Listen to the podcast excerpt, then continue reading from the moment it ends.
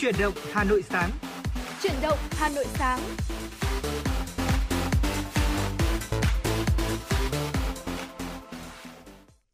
Xin chào ngày mới quý vị và các bạn, chúng ta lại cùng gặp nhau trong chương trình Chuyển động Hà Nội sáng của Đài Phát thanh Truyền hình Hà Nội.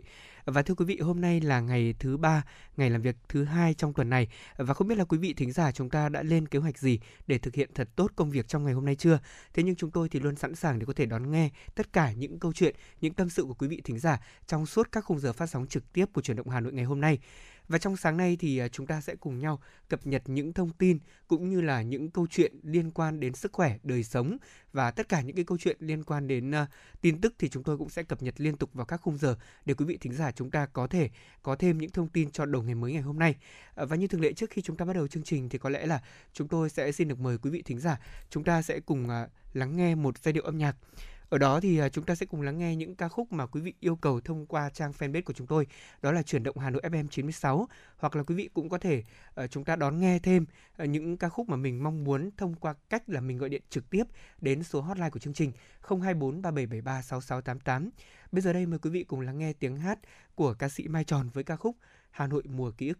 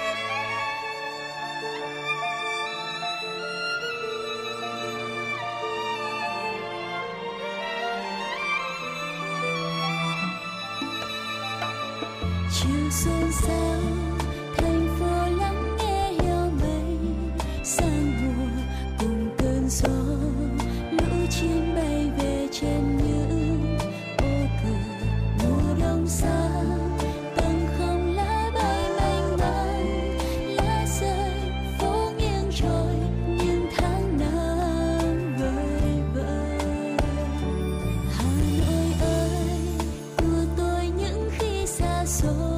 Hãy subscribe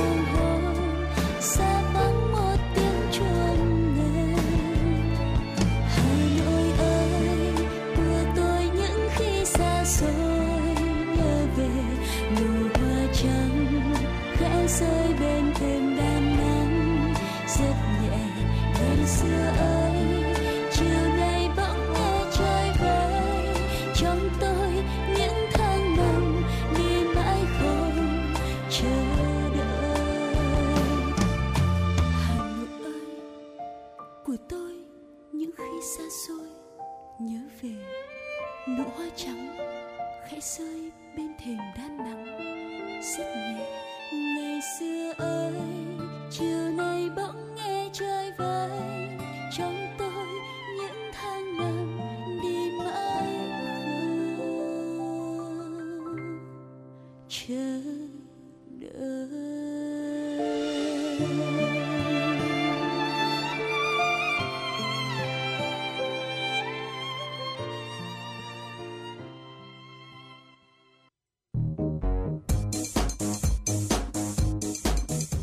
Số hiệu ép em chín sáu đang chuẩn bị nâng độ cao.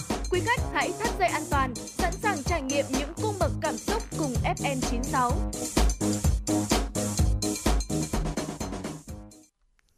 Vâng, thưa quý vị thính giả, vừa rồi chúng tôi vừa gửi đến quý vị một giai điệu âm nhạc. Còn bây giờ thì có lẽ là chúng ta sẽ cùng quay trở lại với những thông tin đầu ngày mới ngày hôm nay mà phóng viên của đài chúng tôi vừa cập nhật để gửi đến quý vị thính giả. Chúng ta sẽ cùng đến với những tin tức đầu tiên. Thưa quý vị, Bộ Nội vụ đã ban hành thông tư số không ba quy định danh mục và thời hạn định kỳ chuyển đổi vị trí công tác đối với công chức viên chức trực tiếp tiếp xúc và giải quyết công việc thuộc lĩnh vực tổ chức cán bộ ở địa phương.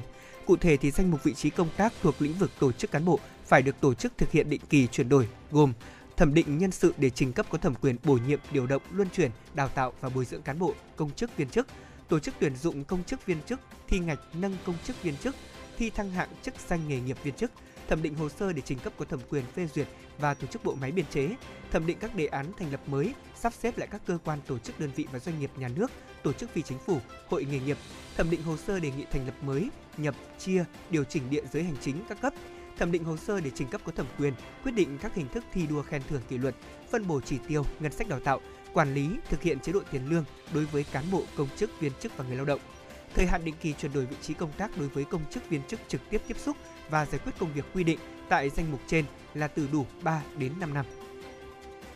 Chiều ngày mười bốn tháng ba, đại diện Trung tâm Quản lý Giao thông Công cộng thành phố Hà Nội thuộc Sở Giao thông Vận tải Hà Nội cho biết, tuyến buýt điện thứ tư, tuyến E không hai, lộ trình từ Hào Nam đi khu đô thị Ocean Park sẽ chính thức hoạt động kể từ ngày hôm nay, mười lăm tháng ba.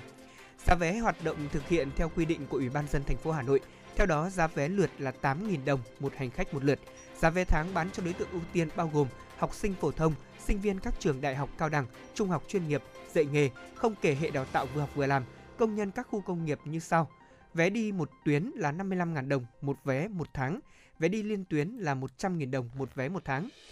Lộ trình tuyến E không hai được xác định cụ thể, đó là Hào Nam ga Cát Linh, Hào Nam Giang Văn Minh, Kim Mã, Nguyễn Thái Học, Hoàng Diệu, Phan Đình Phùng, Cửa Bắc, Yên Phụ, điểm trung chuyển Long Biên, Trần Nhật Duật, cầu Trương Dương, Nguyễn Văn Cừ, Ngô Gia Tự, Trường Lâm, Đoàn Khuê, Trần Danh Tuyên, Sài Đồng, Nguyễn Văn Linh, Nguyễn Đức Thuận, Lý Thánh Tông, đường nội bộ khu đô thị Ocean Park, biển hồ San Hô tám, Hải Âu hai và điểm cuối là khu đô thị Ocean Park. Thưa quý vị thính giả, việc chính phủ quyết định mở lại các đường bay quốc tế kể từ ngày mười lăm tháng hai và từ ngày mười lăm tháng ba tới đây thì hoạt động du lịch được mở cửa trở lại sẽ tạo điều kiện để ngành hàng không Việt Nam tiến dần tới bình thường hóa hoàn toàn hoạt động của mình, không bị chậm chân trong cuộc cạnh tranh với các hãng hàng không trong khu vực và thế giới có đường bay đi đến Việt Nam. Nhận định thị trường sẽ bùng nổ trong năm nay thì đại diện các hãng hàng không đều khẳng định rằng đã sẵn sàng cho việc khôi phục các đường bay quốc tế thường lệ. Cùng với mở cửa toàn bộ du lịch từ ngày mười lăm tháng ba, Phó Thủ tướng Vũ Đức Đam đã giao cho Bộ Y tế khẩn trương sửa đổi các quy định và yêu cầu đối với khách du lịch nhập cảnh cho phù hợp với tình hình mới. Ông Bùi Doãn Hề, Phó Chủ tịch Hiệp hội Hàng không Việt Nam cho biết, Hiệp hội Vận tải Hàng không Quốc tế i a ta đã dự đoán hàng không quốc tế sẽ bùng nổ trong năm nay, thế nhưng chỉ bằng khoảng bốn mươi tư phần trăm so với trước dịch bệnh. Điều này cho thấy những thách thức rất lớn từ sự cạnh tranh của các hãng hàng không quốc tế vào Việt Nam. Vì vậy, i a ta cũng đã khuyến cáo việc mở cửa trở lại, song chính phủ các nước vẫn cần hỗ trợ các hãng hàng không. Nhân kỷ niệm sáu mươi chín năm ngày truyền thống nhiếp ảnh Việt Nam, mười lăm tháng ba năm một nghìn chín trăm năm mươi ba, mười lăm tháng ba năm hai nghìn không trăm hai mươi hai, ngày mười bốn tháng ba tại thủ đô Hà Nội, Hội nghệ sĩ nhiếp ảnh Việt Nam tổ chức trao giải thưởng nhiếp ảnh xuất sắc năm hai nghìn không trăm hai mươi mốt, phong tước hiệu nghệ sĩ, tặng kỷ niệm chương và tổ chức lễ kết nạp hội viên mới. Phát biểu kỷ niệm sáu mươi chín năm ngày truyền thống nhiếp ảnh Việt Nam, Chủ tịch Hội nghệ sĩ nhiếp ảnh Việt Nam Trần Thị Thu Đông nhấn mạnh, ngày mười lăm tháng ba năm một nghìn chín trăm năm mươi ba, tại chiến khu Việt Bắc, Chủ tịch Hồ Chí Minh đã ký sắc lệnh thành lập Doanh nghiệp Quốc gia chiếu bóng và chụp ảnh Việt Nam. Và đây cũng là mốc son quan trọng đánh dấu sự phát triển và định hướng rõ cho hướng đi của nhiếp ảnh, đồng thời tạo nền móng cho sự phát triển rực rỡ sau này của hai ngành nhiếp ảnh và điện ảnh Việt Nam. Qua sáu mươi chín năm hình thành và phát triển, nhiếp ảnh Việt Nam đã tích cực và chủ động vươn xa, hội nhập với nhiếp ảnh thế giới. Đặc biệt trong những năm trở lại đây, nhiếp ảnh Việt Nam đã xuất hiện nhiều ở các cuộc thi và triển lãm ảnh quốc tế ở các châu lục. Hàng nghìn huy chương các loại của các nhà nhiếp ảnh Việt Nam từ các cuộc thi ảnh quốc tế đã mang lại vẻ vang lớn cho đất nước. Thưa quý vị, đó là một số những thông tin đầu ngày mới mà chúng tôi cập nhật. Còn bây giờ thì chúng ta sẽ cùng đến với những thông tin về tình hình thời tiết mà chúng tôi sẽ mang đến cho quý vị thính giả. Như quý vị cũng có thể cảm nhận thấy là trong những ngày trở lại đây thì thời tiết tại thủ đô Hà Nội của chúng ta cũng đã bắt đầu có sự thay đổi rõ rệt. Nhiệt độ cũng nâng cao hơn và đặc biệt là nhiều người cũng kỳ vọng là trong tuần này thì thời tiết cũng sẽ thuận lợi hơn cho công việc của họ. Vậy thì ngay bây giờ chúng ta sẽ cùng đến với những thông tin về thời tiết đầu ngày mới mà chúng tôi cập nhật từ Trung tâm Dự báo Khí tượng Thủy văn Quốc gia để cùng gửi đến quý vị thính giả. Thưa quý vị thính giả, trong buổi sáng ngày hôm nay thì tình hình thời tiết tại thủ đô Hà Nội sẽ là nhiều mây, ngày có mưa nhỏ vài nơi, sáng có sương mù và sương mù nhẹ, đêm có mưa nhỏ. Ở gió Đông Nam cấp hai, cấp ba, sáng và đêm trời lạnh, nhiệt độ thấp nhất từ hai mươi đến hai mươi hai độ, nhiệt độ cao nhất từ hai mươi lăm đến hai mươi bảy độ. Đến với thời tiết tại các tỉnh phía Tây Bắc Bộ, trời nhiều mây có mưa rào và dông rải rác, cục bộ có mưa vừa mưa to, gió nhẹ, sáng sớm và đêm trời lạnh. Trong mưa dông có khả năng xảy ra lốc, sét và gió giật mạnh. Nhiệt độ thấp nhất từ mười chín đến hai mươi hai độ, có nơi dưới mười chín độ, nhiệt độ cao nhất từ hai mươi ba đến hai mươi sáu độ. Riêng khu vực Tây Bắc thì nhiệt độ từ hai mươi sáu đến hai mươi chín độ, có nơi trên hai mươi chín độ. Ở phía Đông Bắc Bộ trời nhiều mây, ngày có mưa nhỏ vài nơi, sáng sớm có sương mù và sương mù nhẹ, đêm có mưa mưa nhỏ rải rác, gió Đông Nam cấp hai, cấp ba, sáng sớm và đêm trời lạnh, nhiệt độ thấp nhất từ mười chín đến hai mươi hai độ, vùng núi có nơi dưới mười chín độ, nhiệt độ cao nhất từ hai mươi bốn đến hai mươi bảy độ. Vâng, thưa quý vị, đó là thời tiết tại các tỉnh khu vực phía Bắc mà chúng tôi cũng vừa cập nhật cho quý vị thính giả trong chương trình Chuyển động Hà Nội buổi sáng ngày hôm nay. Những thông tin thời tiết đầu ngày chúng tôi cũng đã gửi đến quý vị và ít phút nữa chúng tôi sẽ cùng quay trở lại với những thông tin cập nhật mới nhất mà phóng viên của Đài Phát thanh Truyền hình Hà Nội cũng đã cùng cập nhật trong ngày mới hôm nay. Bây giờ thì chúng ta sẽ cùng đến với một sáng tác tiếp theo, một ca khúc tiếp theo mà thính giả cũng vừa mới yêu cầu chúng tôi thông qua trang fanpage của chương trình. Vâng, thính giả yêu cầu ca khúc Em mơ về anh thông qua tiếng hát của ca sĩ Mỹ Linh. Bây giờ chúng tôi xin được đáp ứng yêu cầu âm nhạc này.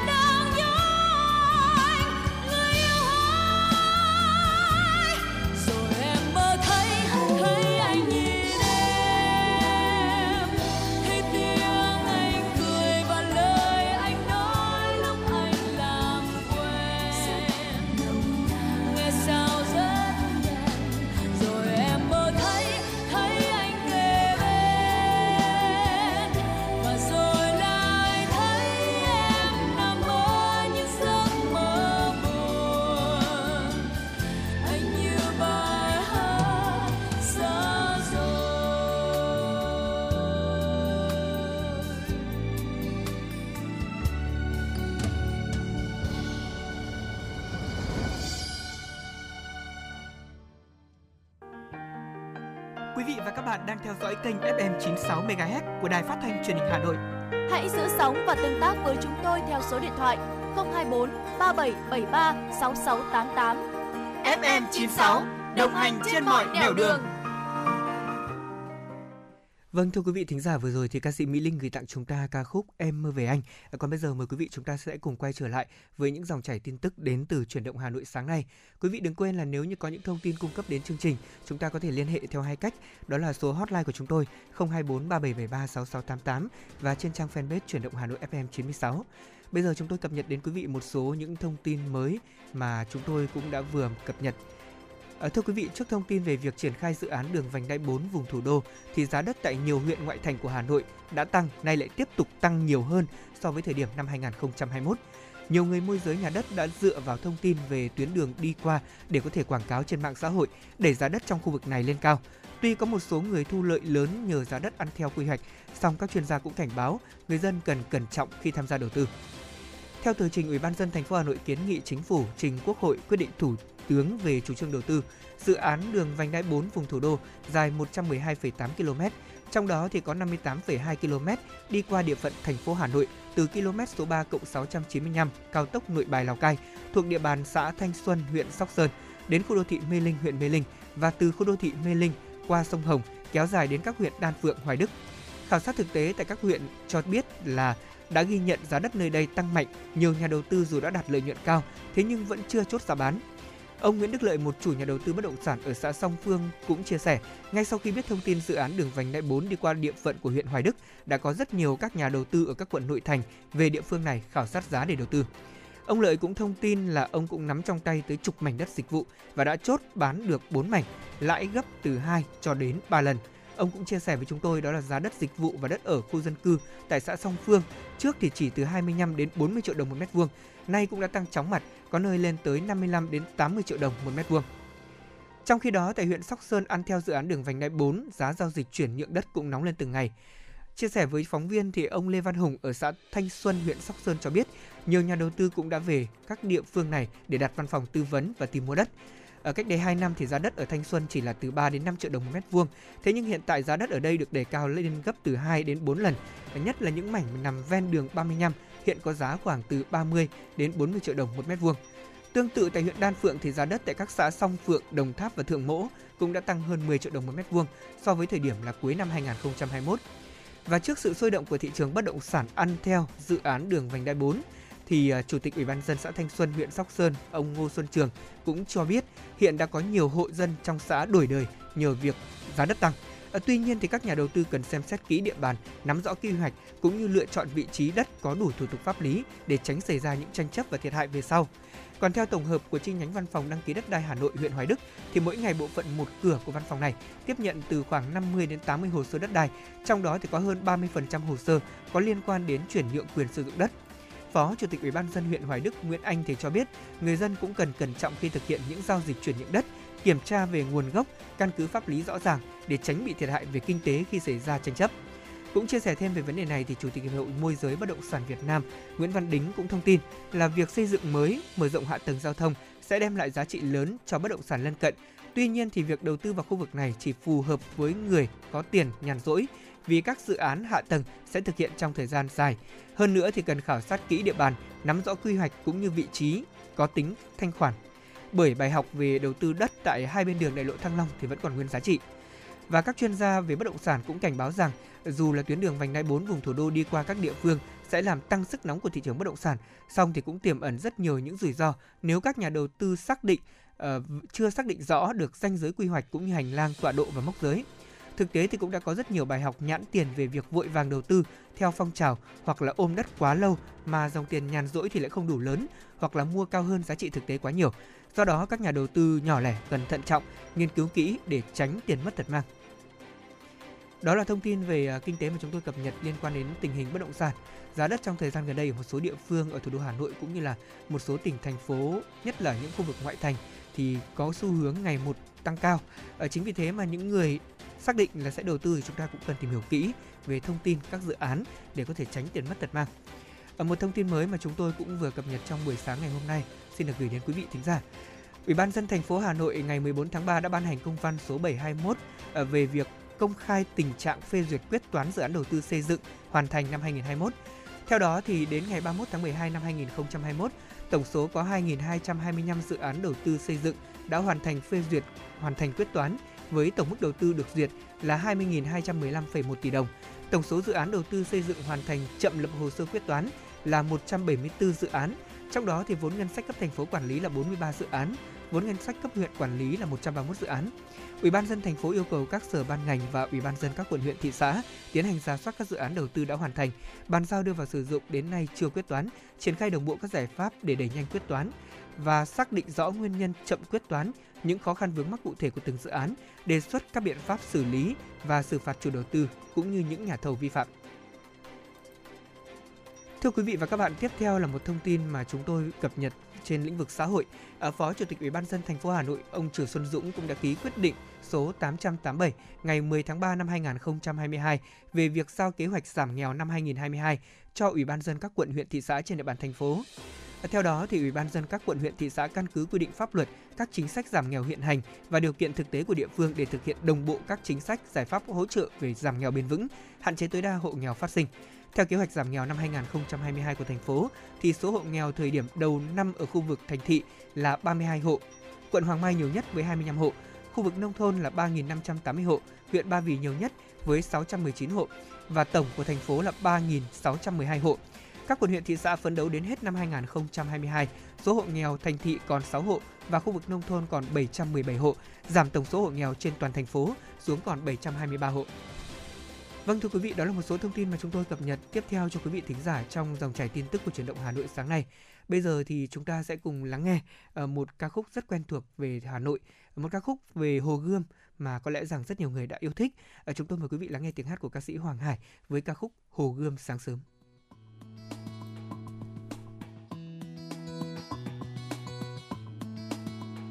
Bàn chân ai nhẹ mãi, Hồ Gươm sớm mãi, hàng cây xanh về dõi bóng ngả nghiêng xuống dòng dài, hạ tai phồn để nghe ngóng một ngày mới lên rồi, một quán kem im lặng thành thơi nhường chỗ bước chân đang cần nghỉ ngơi giữa trời. Sáng thức giấc loanh quanh thật lâu, tìm chiếc áo khiến tôi nhẹ nhàng. Sáng cứ thích ven theo hồ gươm, chạy theo lối quanh co rồi níu đôi chân của tôi, vườn hoa ướt đúng sương đầu này. Yeah, yeah. Tiếng nói dân gian bên ghế đá nào, mồ hôi rớt rơi, tiếng hót vang xa đôi chim đón chào. Bình minh trong lành sẽ qua nước nhanh, đường rộng hơn, mặt hồ trông yên bình sáng vươn vai hàng cây, chào hồ gươm sáng sớm. Bàn chân ai nhẹ mãi.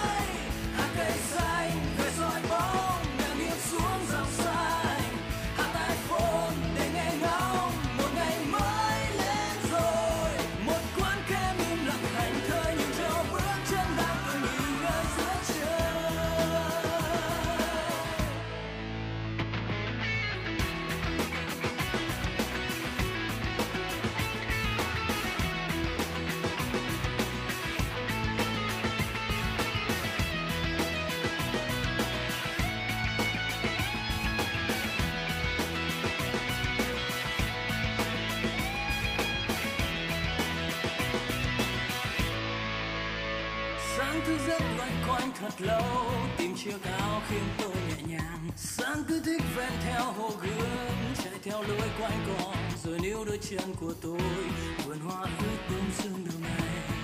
Yeah. Tiếng nói dân gian bên ghế đá nào, mồ hôi rớt rơi, tiếng hót vang xa đôi chim đón chào. Bình minh trong lành sẽ qua nước nhanh, đường rộng hơn, mặt hồ trông yên bình sáng vươn vai hàng cây. Bàn chân ai nhẹ mãi, hồ gươm sáng mãi, hàng cây xanh về dõi bóng ngả nghiêng xuống dòng xanh, hạ tai phồn để nghe ngóng một ngày mới lên.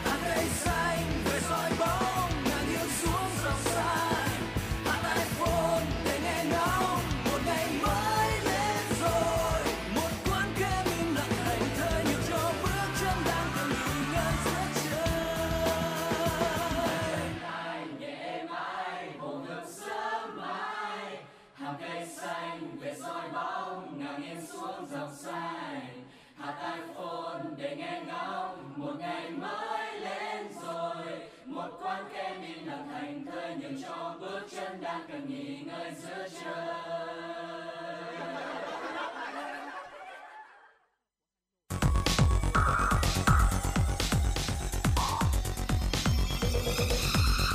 Và các bạn đang theo dõi kênh ép em chín mươi sáu MHz của Đài Phát thanh Truyền hình Hà Nội. Hãy giữ sóng và tương tác với chúng tôi theo số điện thoại không hai bốn ba bảy bảy ba sáu sáu tám tám. ép em chín mươi sáu đồng hành trên mọi nẻo đường. đường. Vâng, thưa quý vị thính giả, chúng ta cùng quay trở lại với chương trình Chuyển động Hà Nội sáng ngày hôm nay. Lê Thông và Tuấn Anh sẽ đồng hành cùng với quý vị trong phần tiếp theo. Chúng ta sẽ cùng lắng nghe và chia sẻ những thông tin mà tôi nghĩ rằng là rất là quan trọng trong buổi sáng. Buổi sáng thì mọi người sẽ thường có thói quen đó là chúng ta sau khi mà thức dậy vệ sinh cá nhân thì cũng sẽ sắp xếp để ăn sáng. Vậy thì ngày hôm nay chúng tôi không gợi ý cho quý vị là mình sẽ ăn gì, mà chúng ta sẽ cùng nhau tìm hiểu xem là chúng ta nên ăn gì vào bữa sáng. Và đặc biệt là đối với một cái món ăn mà tôi nghĩ rằng rất là quen thuộc với tất cả mọi người, đó là trứng. Không biết là Tuấn Anh thì có thường xuyên là ăn trứng vào các uh, buổi sáng hay là uh, buổi tối hay không? Dạ vâng, uh, trứng thì là một cái món ăn mà dễ ăn anh Lê Thông ạ. Cho nên là thường thì tôi sẽ cũng có vài lúc là tôi ăn vào buổi sáng uh, để cho nó có thêm nhiều năng lượng. Và thường thì sẽ ăn hai quả vào buổi sáng, uh, cho nên là cũng đặt ra những cái thắc mắc là những cái quả trứng này nó có nhiều dinh dưỡng thì chúng ta liệu ăn vào cái buổi nào trong ngày thì nó sẽ là uh, hợp lý. Và đặt ra cái câu hỏi đó thì Tuấn Anh cũng có sưu tầm được một trong những cái thông tin mà có thể nói là cũng khá quan trọng nếu như quý vị là những người thích ăn trứng. Thưa quý vị, việc ăn trứng gà sai thời điểm thì cũng sẽ làm tăng gánh nặng cho hệ tiêu hóa mà lại dễ ra gây ra tăng cân đó quý vị ạ. Các chuyên gia thì cũng cho biết rằng là trứng gà là một thực phẩm rất là bổ dưỡng. Protein trong trứng thì sẽ giúp bảo vệ gan, các khoáng chất có khả năng giảm nguy cơ ung thư. Và ngoài ra thì trong trứng có nhiều canxi, sắt, kali và đê hát a. Trứng cũng có nhiều cholesterol và chủ yếu là ở lòng đỏ. Một quả trứng gà chứa đến hai trăm mi-li-gam cholesterol.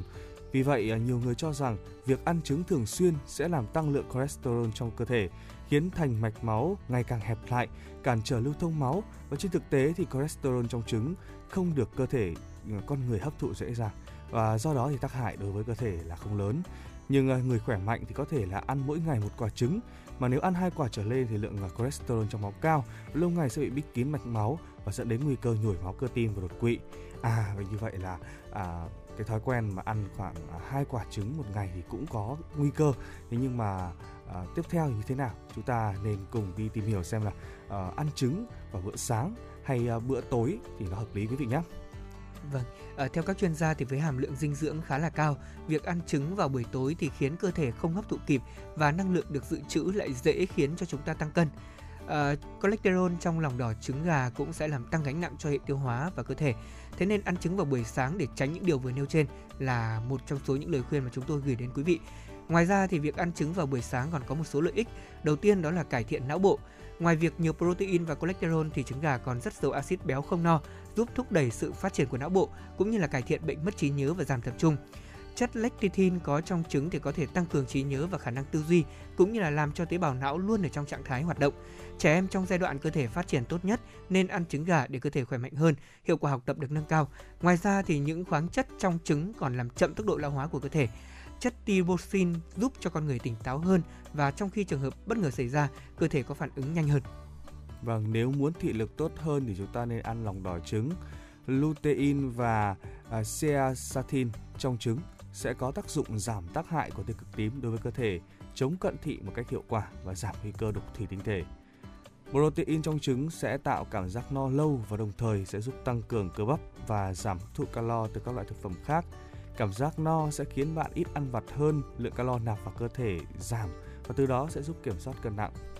Ăn một lượng trứng vừa đủ Uh, sẽ giúp làm uh, hàm giảm hàm lượng cholesterol vì trứng có chứa uh, lecithin, giúp thúc đẩy sự phân hủy chất béo, giảm lượng cholesterol thưa quý vị. Bên cạnh đó thì uh, ăn trứng cũng sẽ giúp cho chúng ta bổ sung năng lượng. Trứng thì có nhiều dưỡng chất cần thiết cho hoạt động của cơ thể và khiến cho tinh thần phấn chấn hơn, nhất là với những người thường xuyên chịu áp lực công việc và thức khuya. Vì thế mà một buổi sáng thức dậy, nếu như mà chúng ta ăn một lát bánh mì kèm theo một quả trứng và đặc biệt là chúng ta có thêm một cốc sữa nữa, thì tôi nghĩ đó là một cái khẩu phần dinh dưỡng rất là quen thuộc mà chúng ta có thể áp dụng để lấy lại năng lượng cho một ngày mới. Vậy thì đó là những đối tượng mà chúng ta thấy rằng là uh, những cái lợi ích mà chúng ta thấy rằng là phù hợp với việc ăn trứng buổi sáng. Thế còn ai là những người mà cần hạn chế ăn trứng thì có lẽ vấn đề này chúng tôi cũng sẽ xin được thông tin ngay bây giờ đến quý vị thính giả. Vâng, thưa quý vị, uh, nhóm người đầu tiên nên lưu ý khi mà bổ sung dinh dưỡng từ trứng đó là những người suy thận. Hàm lượng protein trong trứng thì tương đối cao, vì vậy thận sẽ phải làm việc nhiều hơn để chuyển hóa dinh dưỡng. Và người bị suy thận nếu ăn quá nhiều trứng sẽ làm tăng gánh nặng cho thận và không những không bổ sung được dinh dưỡng mà còn mang đến nhiều tác hại nghiêm trọng. Tiếp theo thì đó là những người đang mắc bệnh sốt. Khi bị sốt thì quý vị và các bạn không nên ăn nhiều trứng gà, thân nhiệt quá cao sẽ làm giảm tiết dịch vị, hoạt động của các men tiêu hóa cũng giảm theo. Việc ăn trứng lúc này sẽ gây đầy bụng, đau bụng và không giúp ích gì trong quá trình hồi phục của cơ thể cả. Vâng. Tiếp đó thì đối với những người bị dị ứng với protein, protein cũng là chất gây dị ứng phổ biến và nếu như mà ăn một lượng lớn trứng trong thời gian ngắn ở người bị dị ứng protein thì sẽ xuất hiện các triệu chứng như là tiêu chảy hay là mẩn đỏ da. Còn đó là những nhóm mà chúng ta thấy rằng là ba nhóm sau đây là không nên ăn trứng, đó là người suy thận này, bị sốt này và dị ứng với protein. Còn những thực phẩm nào thì chúng ta không nên kết hợp cùng với trứng? Đầu tiên đó chính là đường, thưa quý vị. Một số người thì thích uống sữa đậu nành và trứng luộc buổi sáng. Hai món ăn này thì rất là bổ dưỡng, thế nhưng nếu các bạn cho đường và sữa đậu nành thì sẽ gây ra cái tác dụng phụ. Acid amin trong trứng và đường khi kết hợp với nhau thì dễ hình thành sỏi, từ đó ảnh hưởng đến hệ tiêu hóa quý vị nhé. Tiếp theo đó là quả hồng, một loại quả rất dễ ăn và cũng rất nhiều người thích ăn loại quả này. Tuy nhiên việc ăn quá nhiều hồng sẽ rất dễ gây đầy bụng và tiêu chảy.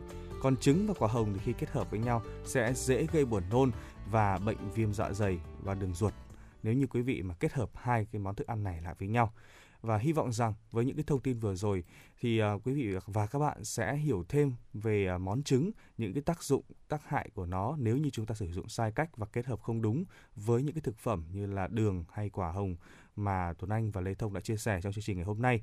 Cảm ơn quý vị đã lắng nghe theo dõi. Còn bây giờ thì chúng ta sẽ cùng quay trở lại với giai điệu âm nhạc của Chuyển động Hà Nội sáng.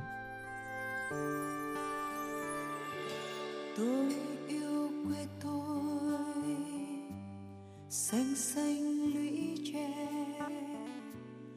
quê hương tuổi thơ đi qua đời tôi.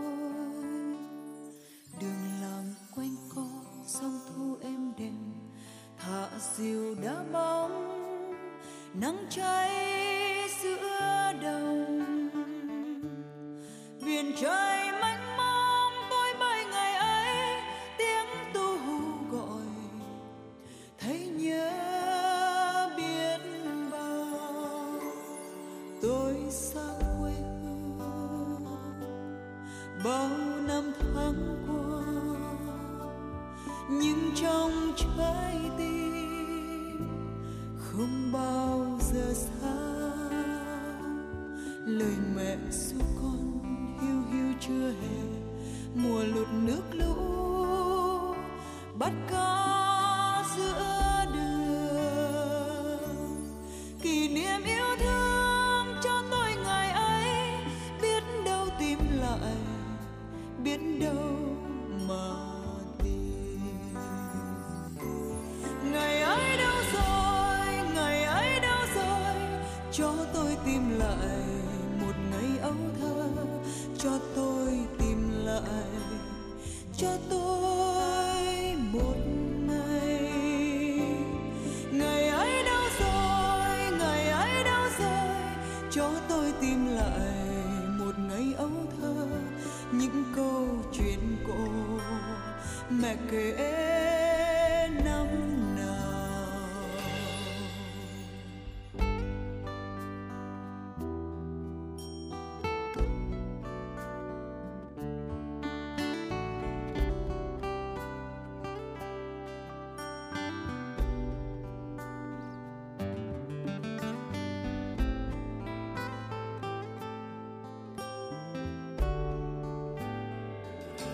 tôi yêu quê tôi xanh xanh lũy tre, quê hương tuổi thơ đi qua đời tôi, đường làng quanh co sông thu êm đềm, thả diều đá bóng nắng cháy giữa đồng, biển trời mênh mông tôi bay ngày ấy, tiếng tu hú gọi thấy nhớ biết bao, tôi xa quê hương bao năm tháng qua, nhưng trong trái tim không bao giờ xa lời mẹ ru con.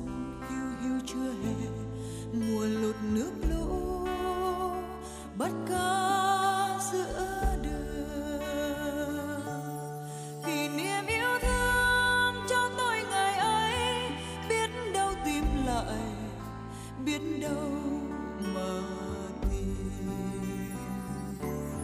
ngày ấy đâu rồi, ngày ấy đâu rồi, cho tôi tìm lại một ngày ấu thơ, cho tôi cho tôi một ngày,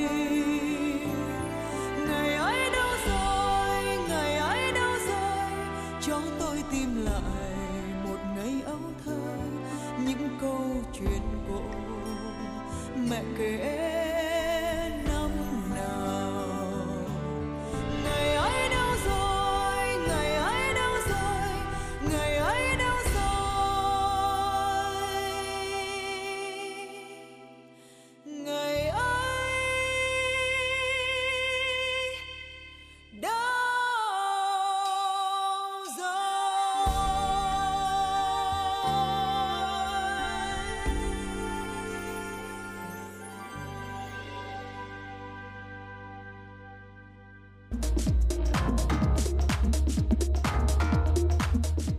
Bạn đang trên chuyến bay mang số hiệu ép em chín sáu.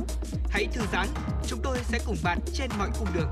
Hãy giữ sóng và tương tác với chúng tôi theo số điện thoại không hai bốn ba bảy bảy ba sáu sáu tám tám.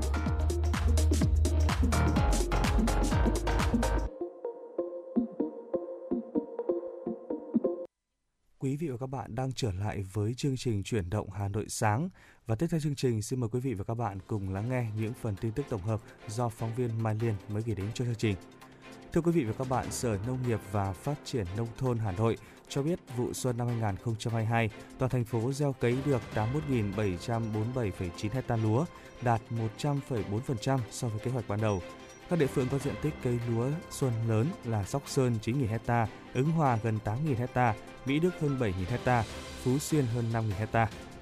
Trong vụ xuân này, việc đưa cơ giới hóa vào sản xuất được nông dân áp dụng rộng rãi, trong đó chín mươi chín phần trăm diện tích làm đất bằng máy, diện tích gieo xạ khoảng năm nghìn ha, diện tích cấy bằng máy đạt gần hai nghìn tám trăm ha. Hiện nay, các địa phương đang tập trung tuyên truyền vận động nông dân ra đồng chăm sóc, bón thuốc phân đạm, làm cỏ, sục bùn để lúa đẻ nhánh nhiều và tập trung. Cùng với đó, thường xuyên kiểm tra đồng ruộng, theo dõi diễn biến tình hình dịch bệnh và có hại trên lúa, nhất là ốc bươu vàng, chuột, bọ trĩ, các bệnh gẹt rễ và đạo ôn để có biện pháp khắc phục. Thưa quý vị, ngày mười bốn tháng ba, Công an huyện Thạch Thất, Hà Nội cho biết, đơn vị đang thụ lý điều tra vụ án Bùi Hữu Minh, sinh năm hai nghìn, và Nguyễn Vũ Quỳnh Mai, sinh năm hai nghìn lẻ ba, cùng trú tại xã Tân Việt, huyện Thanh Hà, tỉnh Hải Dương, về tội lừa đảo chiếm đoạt tài sản, theo quyết định khởi tố vụ án hình sự ngày hai mươi lăm tháng một năm hai nghìn không trăm hai mươi hai. Trong quá trình điều tra, thì Công an huyện Thạch Thất đã làm rõ, từ tháng năm năm hai nghìn không trăm hai mươi, Bùi Hữu Minh và Nguyễn Vũ Quỳnh Mai đã bàn bạc lập Facebook và tài khoản ngân hàng mang thông tin của người khác để thực hiện hành vi lừa đảo chiếm đoạt tài sản. Sau khi lập tài khoản cá nhân mang tên Đỗ Minh Trang và tài khoản ngân hàng mang tên Đào Thanh Hương được mở tại ngân hàng Vietinbank, Mai đã vào tham gia các hội nhóm bán son môi và mỹ phẩm trên Facebook, tìm kiếm các bài viết và sao chép các shop uy tín về để đăng lại trên Facebook cá nhân, nhằm mục đích đó là tăng tương tác và tìm kiếm người mua hàng. Khi có người hỏi mua hàng thì các đối tượng này sẽ yêu cầu chuyển tiền đặt cọc để chiếm đoạt tài sản. Và bằng cách thức như thế này, từ tháng năm năm hai nghìn không trăm hai mươi đến tháng chín năm hai nghìn không trăm hai mươi mốt, Mai và Minh đã lừa đảo chiếm đoạt được tiền của nhiều người ở các tỉnh, thành phố khác nhau.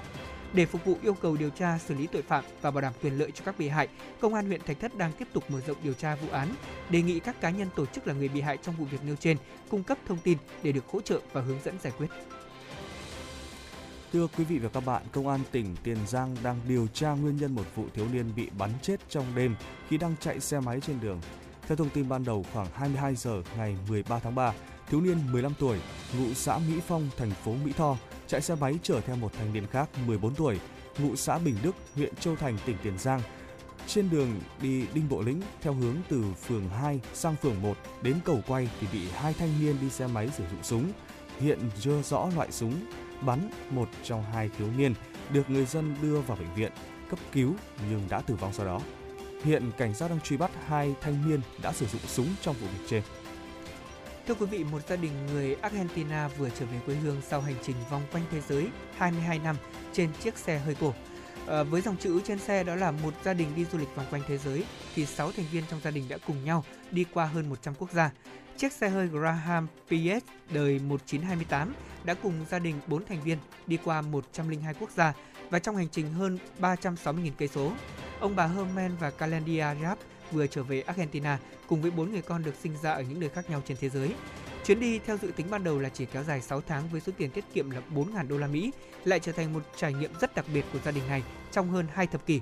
Gia đình Rapp cũng đã xuất bản hồi ký mang tên đó là Nắm bắt một giấc mơ để kể lại giấc nghiệm uh, trải nghiệm đặc biệt của mình. Cuốn sách này cũng đã bán được hơn một trăm nghìn bản và tạo cảm hứng cho nhiều người theo đuổi ước mơ đi du lịch và khám phá thế giới. Tại Thái Lan, một bữa tiệc tự chọn thịnh soạn cũng đã được tổ chức tại vườn Bách Thảo mà khách mời là gần sáu mươi con voi. Bữa tiệc được tổ chức nhân ngày của voi thường niên của nước này. hai trăm tấn trái cây và rau củ được bày trên một chiếc bàn dài tám mét ở vườn nhiệt đới Nong Nok, Nong Nok ở phía đông tỉnh Chonburi để chiêu đãi những chú voi. Voi là một biểu tượng văn hóa của xứ sở Chùa Vàng và sự kiện ngày của voi thường được tổ chức tại nhiều nơi trên khắp nước này. Tuy nhiên, do đại dịch covid mười chín và ảnh hưởng kinh tế, các sự kiện năm nay bị thu hẹp nhiều về quy mô. Du khách nước ngoài đã vắng bóng ở Thái Lan trong một thời gian dài. Do đó, sự kiện năm nay cùng với một số khách trong nước cũng phần nào đem lại niềm vui cho những chú voi. Vâng, thưa quý vị, đó là một số những thông tin mà chúng tôi cập nhật cho quý vị thính giả trong chương trình ngày hôm nay. Bây giờ chúng ta cùng đến với giai điệu âm nhạc trước khi chúng tôi cùng quay trở lại với những thông tin tiếp theo.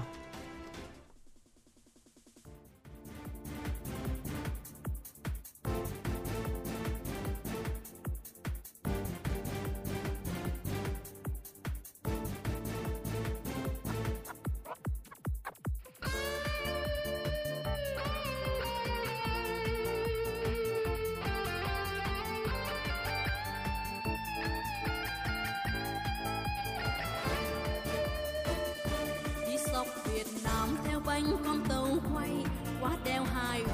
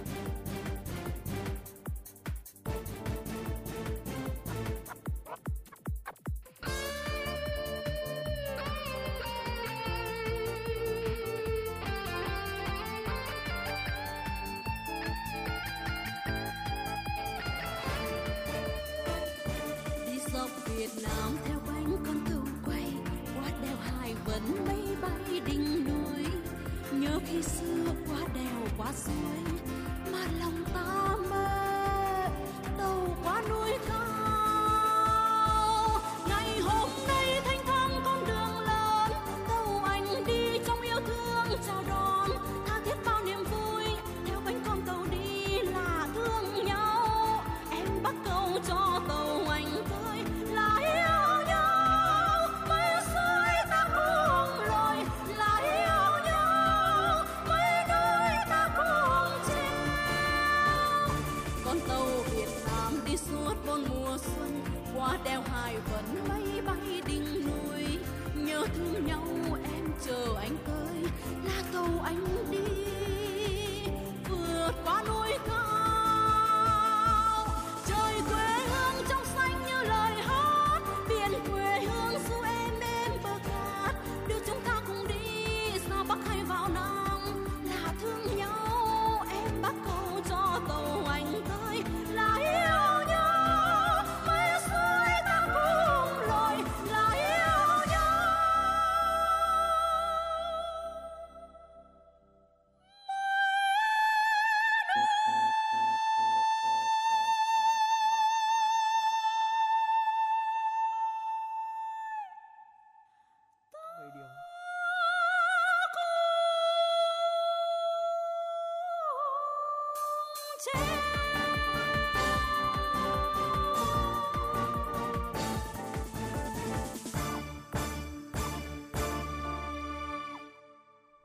Quý vị và các bạn thân mến, quý vị và các bạn vừa được thưởng thức ca khúc Tàu Anh Qua Núi với giọng ca của ca sĩ Anh Thơ. Và để được lắng nghe những ca khúc yêu thích của mình, hãy ghi nhớ số điện thoại nóng của chương trình chúng tôi là không hai bốn ba bảy bảy ba sáu sáu tám tám quý vị nhé.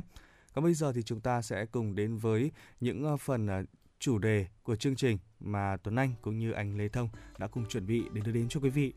Um, tiếp theo chương trình thì chúng ta cũng sẽ có những phần chủ đề liên quan đến du lịch về nước ngoài. Và nếu như quý vị trong thời gian sắp tới khi tình hình dịch covid mười chín đã trở nên ổn định rồi thì chúng ta cũng cần uh, biết những cái điều này để chúng ta có thể là đi du lịch ở nước ngoài và có những chuyến du lịch nó trọn vẹn và hiệu quả quý vị nhé. À, cho dù là quý vị và các bạn là một du khách dày dạn kinh nghiệm hay đây là à, lần đầu tiên quý vị và các bạn à, đi du lịch quốc tế thì à, đây là mười điều hàng đầu cần làm trước khi đi du lịch nước ngoài quý vị nhé. Đầu tiên là chúng ta cần phải kiểm tra tính hợp lệ của hộ chiếu. À, trước khi đi du lịch đến bất kỳ quốc gia nào, trước tiên hãy kiểm tra xem hộ chiếu của quý vị có hợp lệ hay không. Hầu hết các quốc gia sẽ quy định rằng hộ chiếu của quý vị phải còn ít nhất là sáu tháng trước ngày hết hạn. Một số người khác sẽ yêu cầu bạn phải có ít nhất hai trang bị thị, hai trang thị thực miễn phí trong hộ chiếu để bạn được phép nhập cảnh vào đất nước của họ. Để đảm bảo hộ chiếu của bạn có giá trị theo quốc gia mà bạn đang đi du lịch, hãy kiểm tra trang web của lãnh sự để xem tất cả các yêu cầu về hộ chiếu quý vị nhé. Tiếp theo đó là chúng ta cần kiểm tra các yêu cầu về thị thực. Ở trong số những việc cần làm trước khi đi du lịch nước ngoài thì việc chúng ta cần làm đó là kiểm tra các yêu cầu về thị thực. Đối với một số quốc gia thì các bạn có thể cầu xin thị thực, đối với những quốc gia khác các bạn cần có thể cần xin thị thực và đối với những quốc gia khác thì các bạn có thể không cần nếu mà quốc gia bạn đang đi du lịch miễn thị thực cho hộ chiếu mà bạn đang giữ. Nó có thể là thị thực điện tử hoặc là thị thực khi đến. Cách duy nhất để chúng ta có thể tìm được thị thực chính xác của mình đó là cần kiểm tra với đại sứ quán gần nhất của quốc gia bạn sẽ đến hoặc kiểm tra trên trang web của họ để biết thêm những thông tin. Thứ ba đó là thông báo cho ngân hàng về chuyến đi của bạn. Ngoài việc chỉ thông báo cho ngân hàng thanh toán các hóa đơn của bạn, hãy thông báo với họ rằng à, bạn sẽ đi du lịch đến một quốc gia nhất định.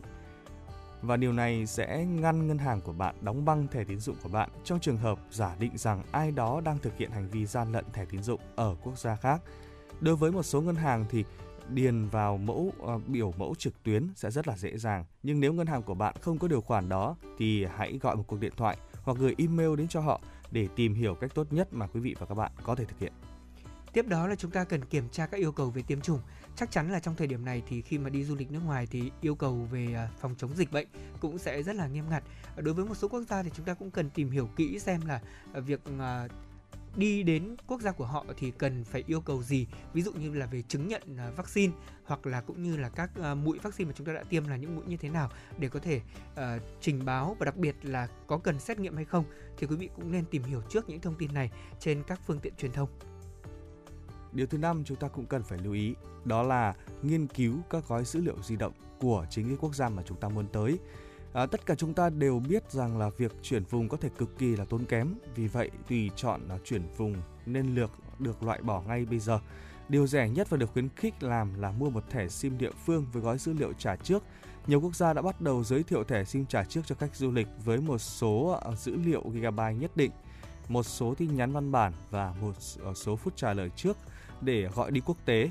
Vì vậy, trước khi quý vị và các bạn đi du lịch nước ngoài, hãy tìm hiểu gói cước di động và dữ liệu của mình mà từng nhà cung cấp dịch vụ tại quốc gia đó.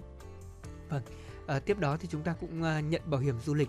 Bảo hiểm du lịch là một trong những thứ cần thiết phải mang đi theo khi mà chúng ta đi du lịch nước ngoài. À, trong một số trường hợp thì thẻ tín dụng đi kèm với bảo hiểm. Thế nhưng nếu không thì hãy mua thẻ để có thể bảo hiểm sức khỏe trộm cắp và hoặc là những cái trường hợp mà chuyến bay bị hủy và bất cứ một khía cạnh nào khác mà chúng ta cho là cần thiết. Kiểm tra các yêu cầu về trọng lượng của hãng hàng không cũng là một điều mà các bạn cần lưu ý. Nếu như quý vị và các bạn không muốn bất ngờ khi đến sân bay và phải trả thêm tiền vì trọng lượng quá lớn, thì tốt hơn hết chúng ta nên kiểm tra về yêu cầu trọng lượng với các hãng hàng không của mình trước khi bắt đầu đóng gói. Bạn có thể mua chiếc cân du lịch để giúp bạn cân hành lý sao cho không vượt quá yêu cầu về trọng lượng. Nhưng trước khi đóng gói bất cứ thứ gì, hãy đảm bảo rằng bạn không bỏ lại những thứ gì cần thiết khi đi du lịch. Vâng, à, tiếp theo thì chúng tôi cũng chia sẻ đến quý vị một cái thông tin nữa khi mà chúng ta có, có thể là có quyết định là mình sẽ đi ra nước ngoài. Đó chính là chúng ta cần à, đặt phòng trước. À, thật là mệt mỏi nếu như chúng ta đến một đất nước mới và bắt đầu vật lộn để tìm chỗ ở của mình. Bây giờ thì mọi người thường có xu hướng là đi du lịch theo tour, thế nhưng cũng có một số người là sẽ tự đi du lịch để trải nghiệm. Do đó mà trước khi đi thì chúng ta cũng nên tìm hiểu để có thể đặt phòng trước khởi động chuyến đi của mình. Bên cạnh đó thì cũng cần kiểm tra thêm những yếu tố về điều kiện thời tiết quý vị nhé. Luôn luôn là một cái thói quen tốt để biết tình hình thời tiết, kể cả là chúng ta đi du lịch ở trong nước cũng như vậy. À, bao giờ mình cũng phải xem thời tiết trước, đúng không ạ? Để dạ. lựa chọn cái lộ trình cho phù hợp. Và đó là những thông tin mà chúng tôi chia sẻ đến quý vị trong buổi sáng ngày hôm nay. À, đến đây thì thời lượng của Chuyển động Hà Nội sáng cũng xin được khép lại, và chúng tôi dành tặng quý vị à, một ca khúc qua tiếng hát của Thùy Chi, ca khúc Cha và Con Gái. Hẹn quý vị vào khung giờ trực tiếp mười giờ đến mười hai giờ trong buổi trưa ngày hôm nay cùng với Lê Thông và Tuấn Anh. Kính chào tạm biệt và hẹn gặp lại. Chúc quý vị một buổi sáng làm việc hiệu quả.